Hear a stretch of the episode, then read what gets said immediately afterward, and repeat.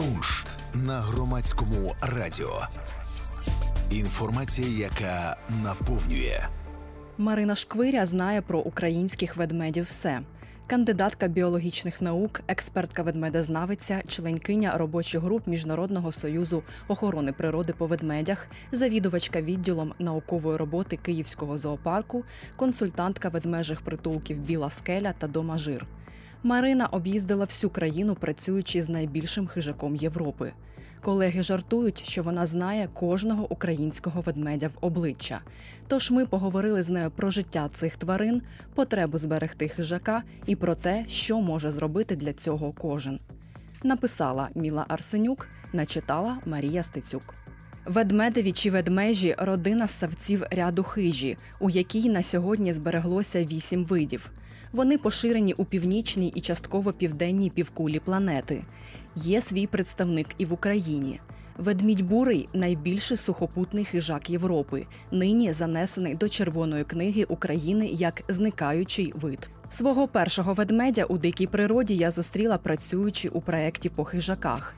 Специфіка роботи така, що ти намагаєшся не тривожити тварину.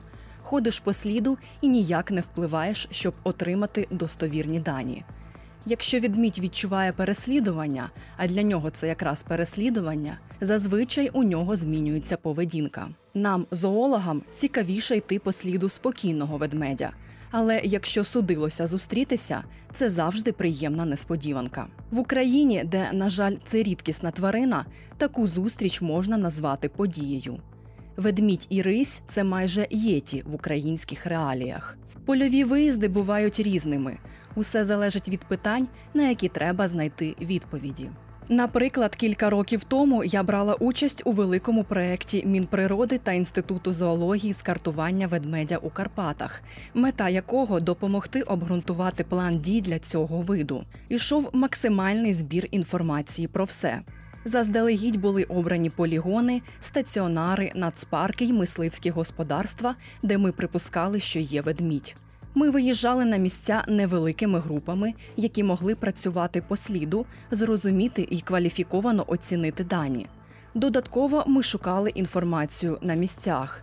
Розмовляли з єгерями, мисливцями, місцевими мешканцями, ходили по стежках, дивилися сліди, шукали, робили заміри, збирали екскременти і шерсть для генетичного аналізу. Якщо місцевий мешканець розповідав, що десь ведмеді вбило корову, ми їхали на місце і шукали подробиці, як саме це сталося, чи це взагалі правда. Якщо ми знаходили подряпини на дереві, фіксували їх. Якщо говорили, що десь бачили ведмедя, їхали та перевіряли. Адже часто люди можуть плутати сліди від рогів копитних і, наприклад, маркувальні задири ведмедя. Якщо були повідомлення про ведмежат, ми збирали цю інформацію для того, щоб можна було спробувати допомогти тваринам. Ми картували переходи, кормові станції, барлоги, виводкові ділянки тощо. На деяких стаціонарах ми бували по 5-6 разів на рік, щоб застати всі ведмежі сезони. Ведмідь у різні пори року поводиться по-різному. Навесні він виходить з барлогу голодний, веселий та бадьорий. Тварина проходить величезними переходами ще по снігу, шукає будь-яку їжу, за виняток самок із дитинчатами вони далеко не ходять. Влітку травень-червень сезон розмноження.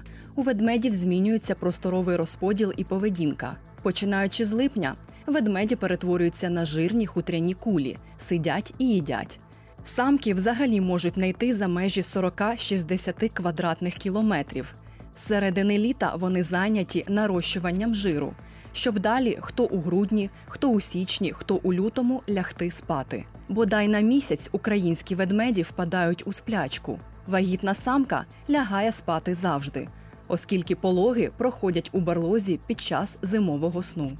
Бувають дуже специфічні дослідження.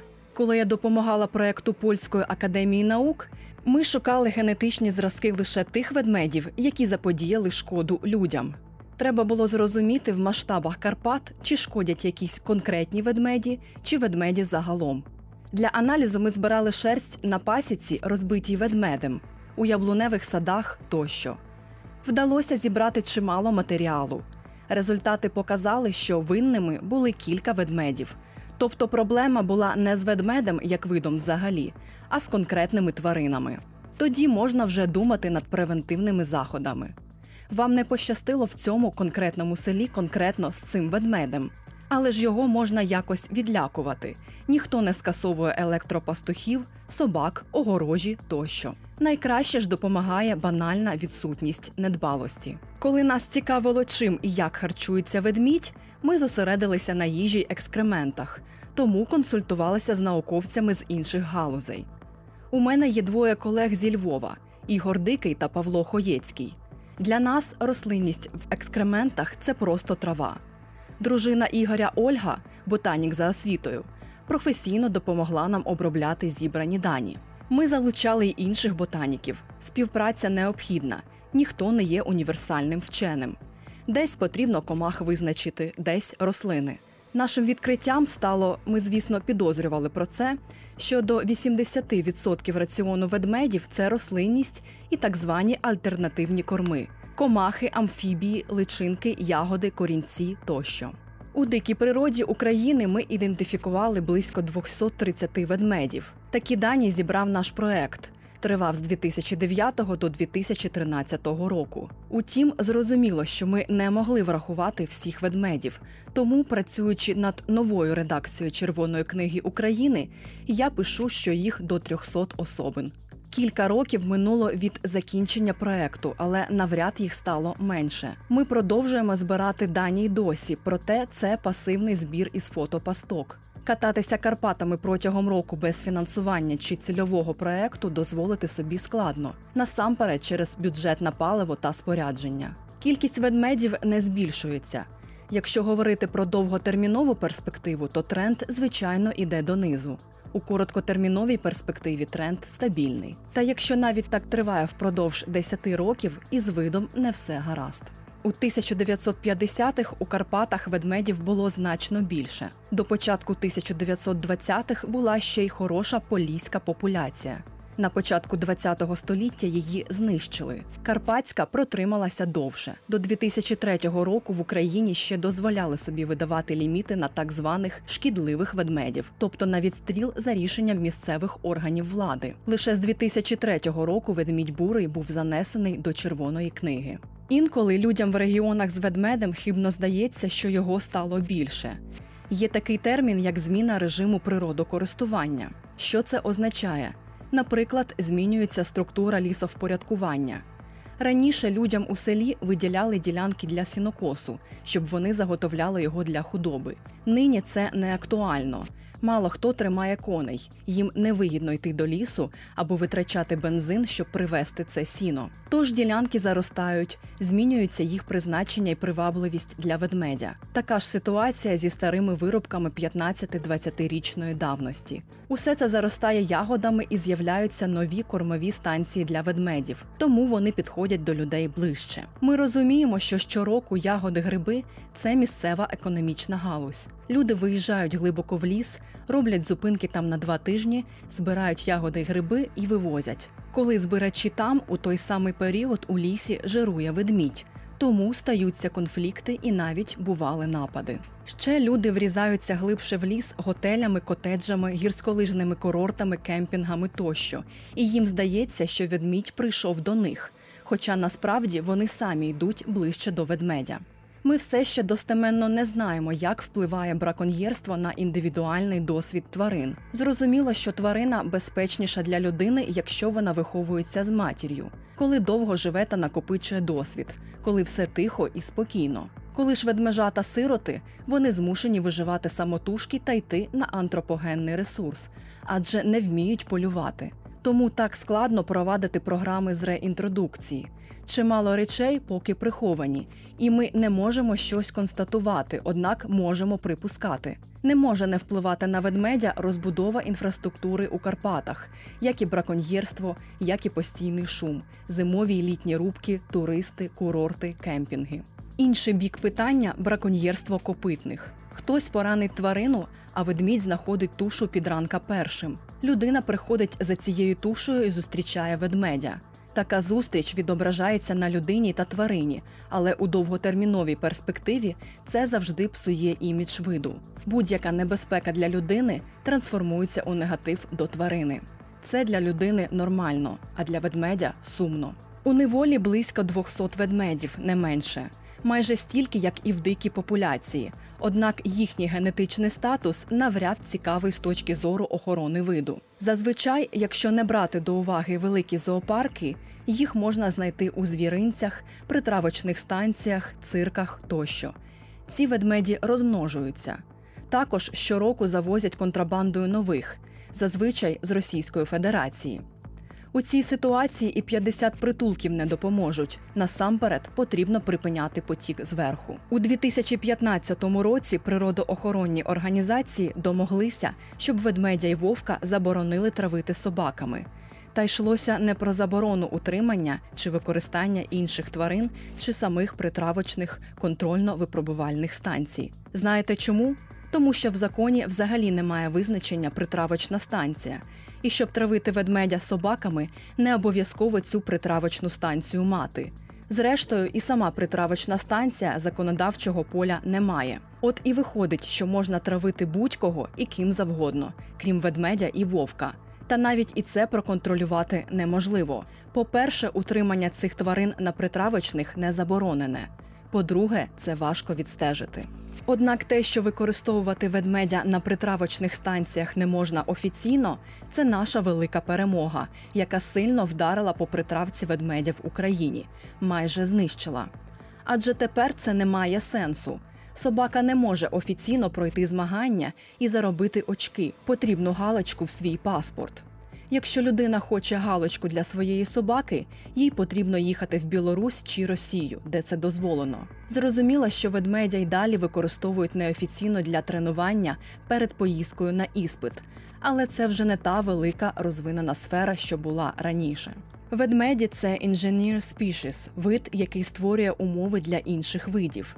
Якщо нам потрібні Карпати, потрібен і ведмідь. Він їх вирощує. Будучи дендроактивним видом, він розносить насіння, певним чином пошкоджує деревину, пеньки, кущі, окремі дерева, чим створює умови для багатьох інших видів, що живуть поруч комах, малих савців, рослин.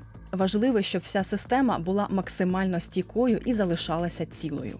Що багатше біорізноманіття, то стійкіша система. Ми не знаємо, як відреагує природа, якщо вибити одну важливу ланку з ланцюжка, другу, третю. Щоб не довелося потім гірко плакати, у світі є загальна стратегія з максимального збереження біорізноманіття. Це ще й спільна відповідальність перед усім європейським континентом. Наша карпатська популяція це частина європейської загальнокарпатської. Відповідно, якщо у нас бідніє генофонд, псуються ведмеді, їх стає дуже мало, або ми заважаємо їм спокійно переходити через кордон чи переміщуватися між осередками популяції, це погано позначається на всіх. Сьогодні вид повертається на Полісся. Походження особин невідоме. Швидше за все, вони з Росії. І цілком можливо, що частина це ведмеді, випущені сироти з географічно далеким від нас генофондом. Потрібно проводити дослідження, щоб зрозуміти, що за ведмеді з'явилися в зоні відчуження в українській і білоруській частинах. Є дані про заходи ведмедя в Сумській області. Брянський ліс, державний природний заповідник Брянський ліс у Росії, припускає, що це їхній. Було б добре, щоб ведмідь повернувся у Київську, Чернігівську, Волинську, Сумську, Рівненську області. Ландшафт це дозволяє. Та тут виникає інше питання. Може повторитися ситуація західно-центральної Європи, коли великий хижак повертається, а люди дуже важко його сприймають. Сьогодні там майже нульовий рівень толерантності до хижаків. Хоча не так вже й багато часу пройшло між тим, як були повністю знищені популяції великих хижаків, і тим, як вони почали відновлюватися. Утім, європейці не хочуть миритися з будь-яким збитком, навіть з мінімальним, навіть із компенсацією, не хочуть миритися навіть із самим фактом дискомфорту. Щоб їх якось примирити з тваринами та умовити, на програми зі співжиття витрачається дуже багато коштів. Йдеться про всі три види великих хижаків: ведмідь, вовк, рись. Мій колега кілька десятків років відновлював популяцію риси в горах Юра на кордоні Франції та Швейцарії. За його словами, немає більш нещасної і пригніченої людини, ніж швейцарський фермер. Один лише факт сусідства рисі призводить до його люті, бажання вискакувати назустріч вченим із рушницею, погрожувати, ставити петлі і так далі. Це при тому, що він гарантовано отримає компенсацію від держави. У Швейцарії через таку нульову толерантність був випадок, коли випущену партію тварин довелося відловлювати. Це проблема. Коли я проходила там стажування по телеметрії рисі, саме йшли вибори голови кантону. Водночас там вперше розмножилися вовки. Коли ці вовки вбили корову, жінка, майбутня переможниця виборів, виступила з повідомленням First cow, then children. Заклик спрацював. Мешканці ухвалили рішення і вбили всю вовчу сім'ю. Розумієте логіку? Один випадок, сам факт розмноження, і людина виграє вибори. Центрів сиріт або, наприклад, реабілітації повного циклу, коли тварина потрапляє з природи та відновлюється з мінімальним контактом з людиною, тобто її тут готують до дикої природи і далі випускають, в Україні немає. Однак є притулки. Фактично, це госпіси. Їх основна мета, по-перше, надати підтримку законодавству. Наприклад, ми домоглися заборони використання ведмедів, і у відповідь на залізобетонний аргумент, куди ж ви їх дінете, відповідаємо: ось, будь ласка, забираємо сюди. По-друге, люди, які приходять до притулку, особливо діти, бачать ведмедя і дуже дивуються.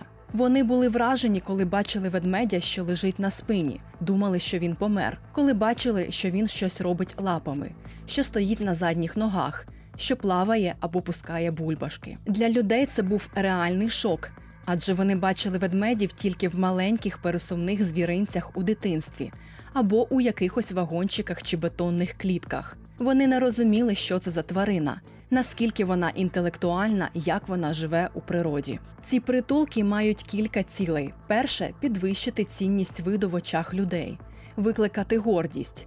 Дивіться, який у нас класний ведмідь.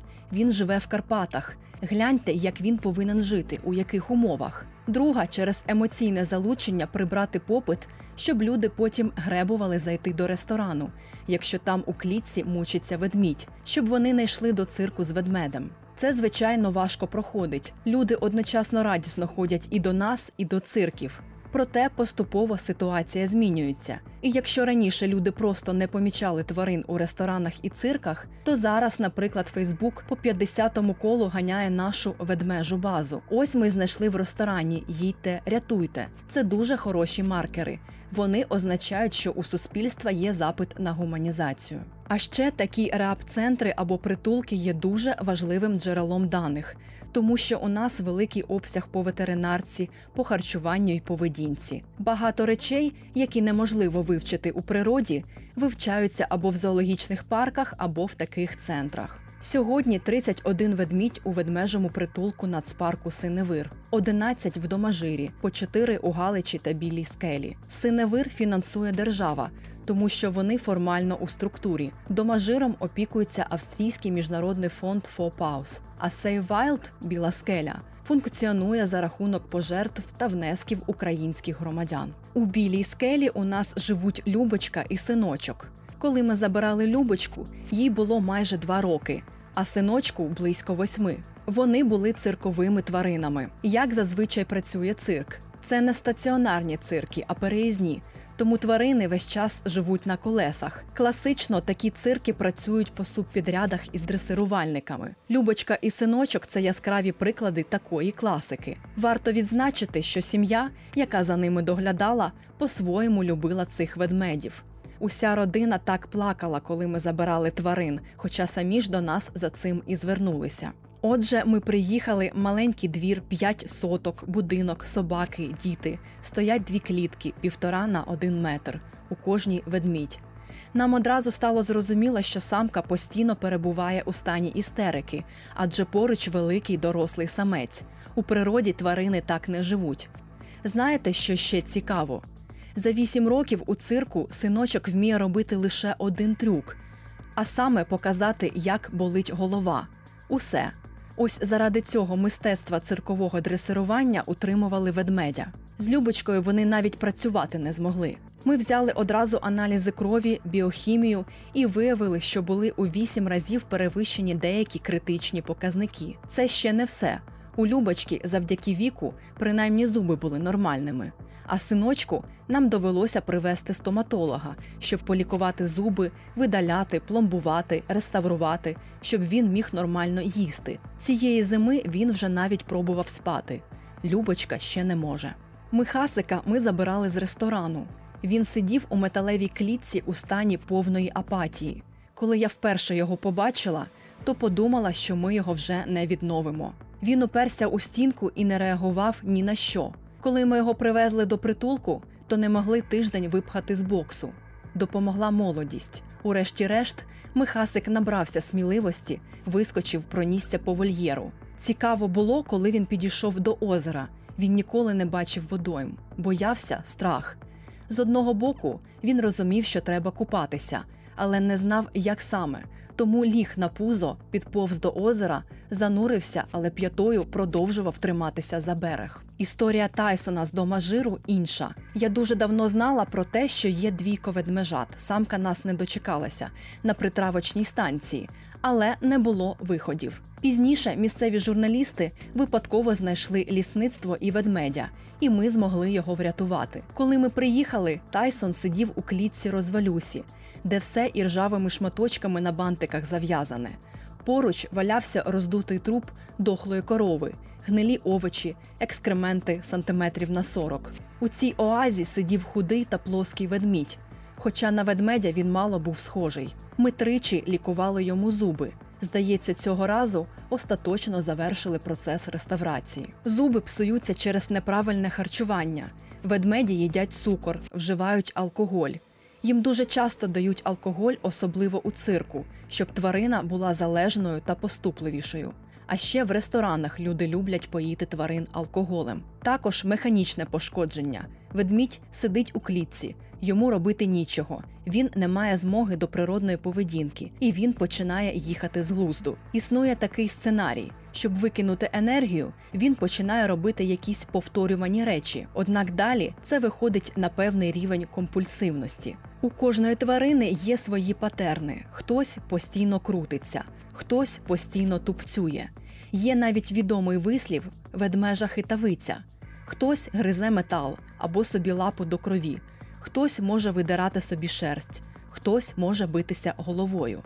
Так чи інакше, ці умови призводять до стану, коли ведмідь абсолютно божеволіє. Взагалі, ведмідь дуже інтелектуальна тварина. Для зоопарків мати ведмедя це один з найскладніших викликів. У цієї тварини найскладніша після мавп архектоніка мозку серед сухопутних савців. Це пояснюється його різноманітною стратегією харчування. Тут він бджілок ловить, тут ягідки збирає, тут тушу оленя під'їдає. Для цього потрібно багато нейронних зв'язків, тобто бути розумним та багатозадачним. Тож зрозуміло, якщо ти запроторюєш ведмедя до малесенької клітки, для нього це все значно трагічніше, ніж, наприклад, для медузи потрапити у банку.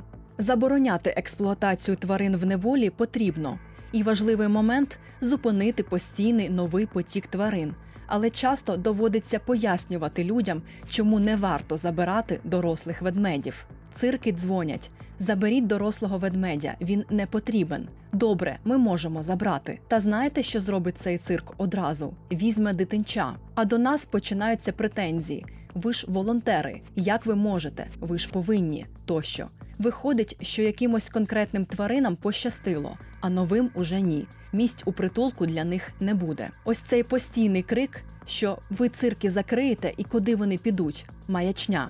Куди ж вони зараз йдуть? У цирку ведмідь працює кілька років, поки він молодий. Дуже рідко залишаються старі ведмеді. Ось ведмежата це потрібний товар і для цирків, і звіринців, і ресторанів.